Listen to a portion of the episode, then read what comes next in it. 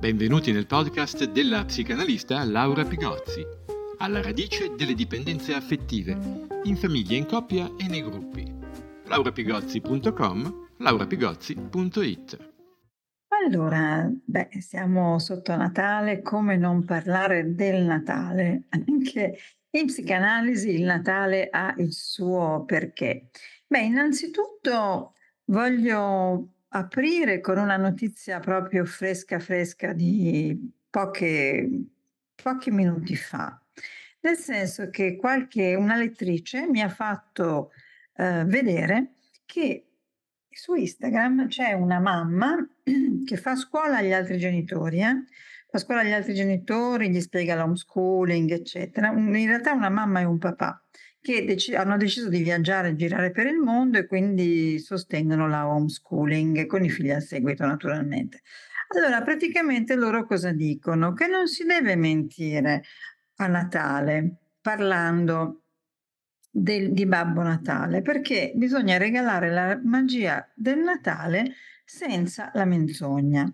Ora, ovviamente mh, mm, a me sembra qualche cosa di curioso perché, come dire, mh, mm, mi viene subito in mente, intanto mi vengono i brividi, ma mi viene anche in mente una cosa, che questi genitori in realtà, che sono i, che sono i, babbi, i babbo natali della situazione, in realtà vorrebbero essere riconosciuti come tali, cioè è vero che i genitori oggi vogliono essere loro i protagonisti, loro gli attori in scena, i bambini devono avere loro in mente, non possono sognare qualcun altro, devono fare riferimento solo a loro.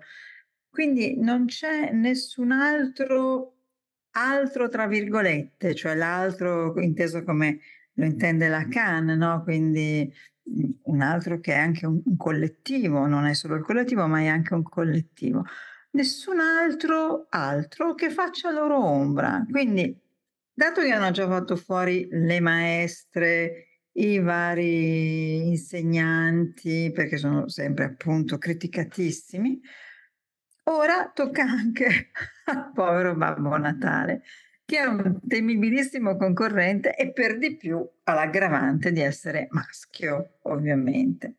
E questa gentile mamma che senza alcun titolo mi pare di capire però fa scuola per eh, fa, tiene lezioni ai genitori chiude la comunicazione raccontando di una mamma sua amica che le racconta che la sua bambina di 4 anni allo svelamento della verità cioè che Babbo Natale non esiste, le ha risposto che lei lo sapeva benissimo e che Babbo Natale era lei.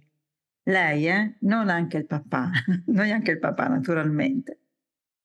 Perché non si mente veramente quando si dice ai bambini che arriva Babbo Natale? Perché noi pensiamo alla menzogna come a qualche cosa che è come dire, che è diversa rispetto alla realtà, alla realtà reale, no? Quella, questa qui un po' materiale che conosciamo. Ma la realtà dei bambini è molto diversa. Ora, che cosa serve Babbo Natale? Babbo Natale no, non è una menzogna, è una, eh, qualcosa che noi regaliamo ai nostri bambini perché gli serve per costruire una realtà interiore, intima. Non pensiamo solo alla realtà materiale, pensiamo alla realtà psichica. Le favole, i personaggi fantastici, Babbo Natale, Santa Lucia, la Befana, non servono alla realtà materiale, quindi noi non li stiamo in qualche modo ingannando, ma servono alla realtà psichica, alla costituzione di una, come dire, mappatura simbolica. E la mappatura simbolica in un bambino è fondamentale anche perché la realtà psichica è qualcosa a cui ci stiamo disabituando. Drogati come siamo di scientismo, di biologismo, di tutti questi ismi che non sono affatto scienza, ma che spesso sono ideologismi. Pensiamo alla realtà psichica dei nostri bambini al loro panorama simbolico. A questo serve Babbo Natale. Comunque, parliamo di questa festa. Questa è la festa della famiglia. La famiglia a Natale è al centro del mondo. È il momento di gloria della famiglia, è il momento di super gloria della mamma italiana che torna ad essere, che torna, diciamo, che è al primo posto, ma in quel momento lì lo è ancora di più. E supera tutti, supera anche i nuovi amori dei figli. Perché dico questo? Perché da anni, alla vigilia delle vacanze di Natale, ascolto le angosce dei giovani che sono in coppia. E questa coppia si deve separare perché ognuno deve trascorrere le feste con i propri genitori. Ma si tratta non di coppie, quelle di cui sto riferendo qua a voi oggi, stasera, non si tratta di coppie così come dire, si tratta di coppie strutturate, di coppie che stanno insieme da tempo, spesso già ragazzi già conviventi. E che cosa succede? Per una sorta di malintesa fedeltà alla famiglia sono, come dire, dilaniati intimamente perché appunto devono scegliere, no? devono scegliere, devono staccarsi e devono scegliere la famiglia. Quindi questa scelta ha ovviamente il carico di sensi di colpa, è una scelta tragica, una scelta impossibile. La richiesta che viene fatta dalle famiglie è impropria perché eh, di fatto, come dire, ripropone un tempo antico in cui la nuova coppia non esisteva, un tempo antico in cui i figli erano bambini e trascorrevano il Natale con i genitori. È una pretesa che abolisce il presente di coppia, un presente adulto, e invece impone appunto il passato di bambino. Da qualche parte ho scritto un tempo passato pervaso dal vecchio odore del tinello di casa. L'infantilizzazione natalizia, dunque, cosa che constato nelle sedute quando rientrano dalle vacanze, anch'io rientro dalle vacanze, questa infantilizzazione natalizia produce spesso dei passi indietro, delle regressioni, ma anche quando non si fanno passi indietro produce anche amarezze. Eh, perché già questi giovani di oggi sono partiti con ritardo nel costruire la propria vita.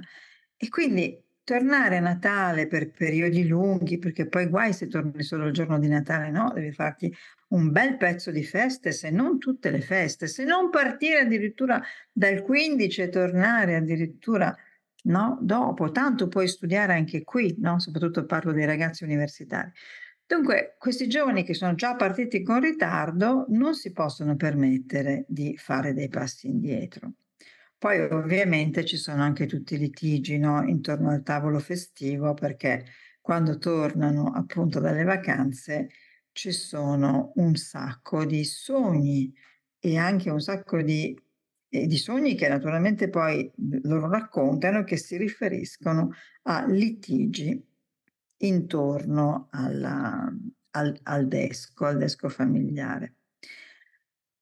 Allora, io non so, però a me sembra che si possa, come dire, fare eh, un principio, cioè ci possa essere un principio redimente, e cioè questa coppia starà un anno con i genitori dell'uno e un anno con i genitori dell'altro, no?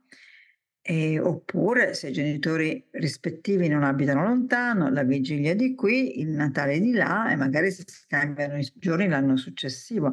Può sembrare un problema secondario, ma non lo è, perché poi abbiamo, per esempio, una, una, un giovane che mi ha raccontato perché la sua mamma gli ha detto, ma dai, ma cosa vuoi che sia separarsi per un giorno, per pochi giorni, no? Ma sì, ma fai come se dovessi lasciare la tua fidanzata per i classici viaggi di lavoro che fai durante l'anno, oppure per una vacanza con gli amici.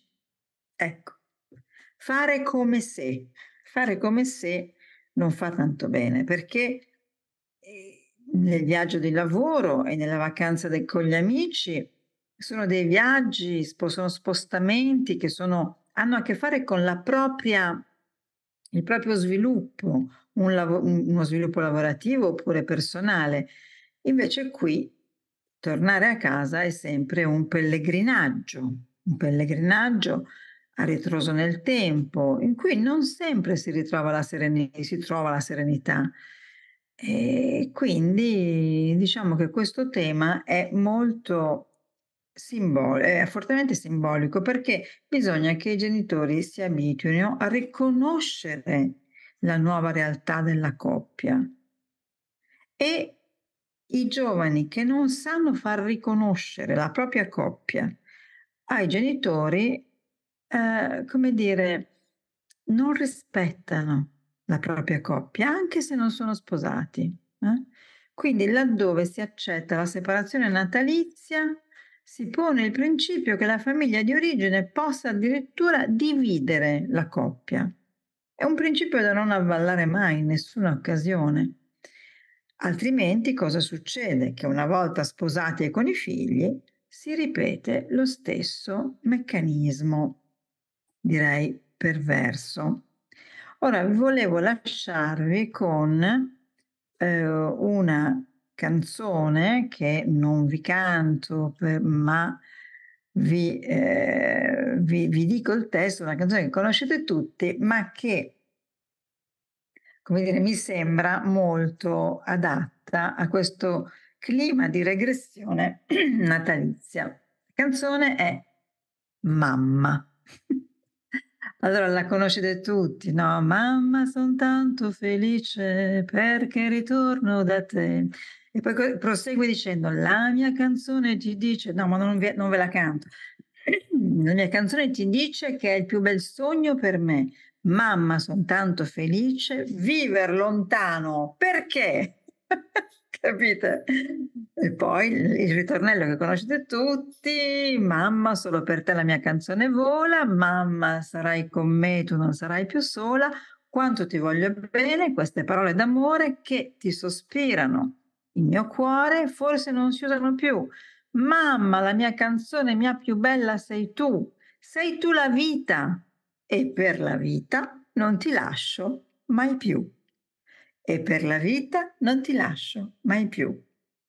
È la canzone che ogni mamma si vorrebbe sentir cantare e vorrebbe vedere realizzata, ma per fortuna è solo una canzone. Buon Natale a tutti! Avete ascoltato il podcast Alla radice delle dipendenze affettive, in famiglia, in coppia e nei gruppi. laurapigozzi.com, laurapigozzi.it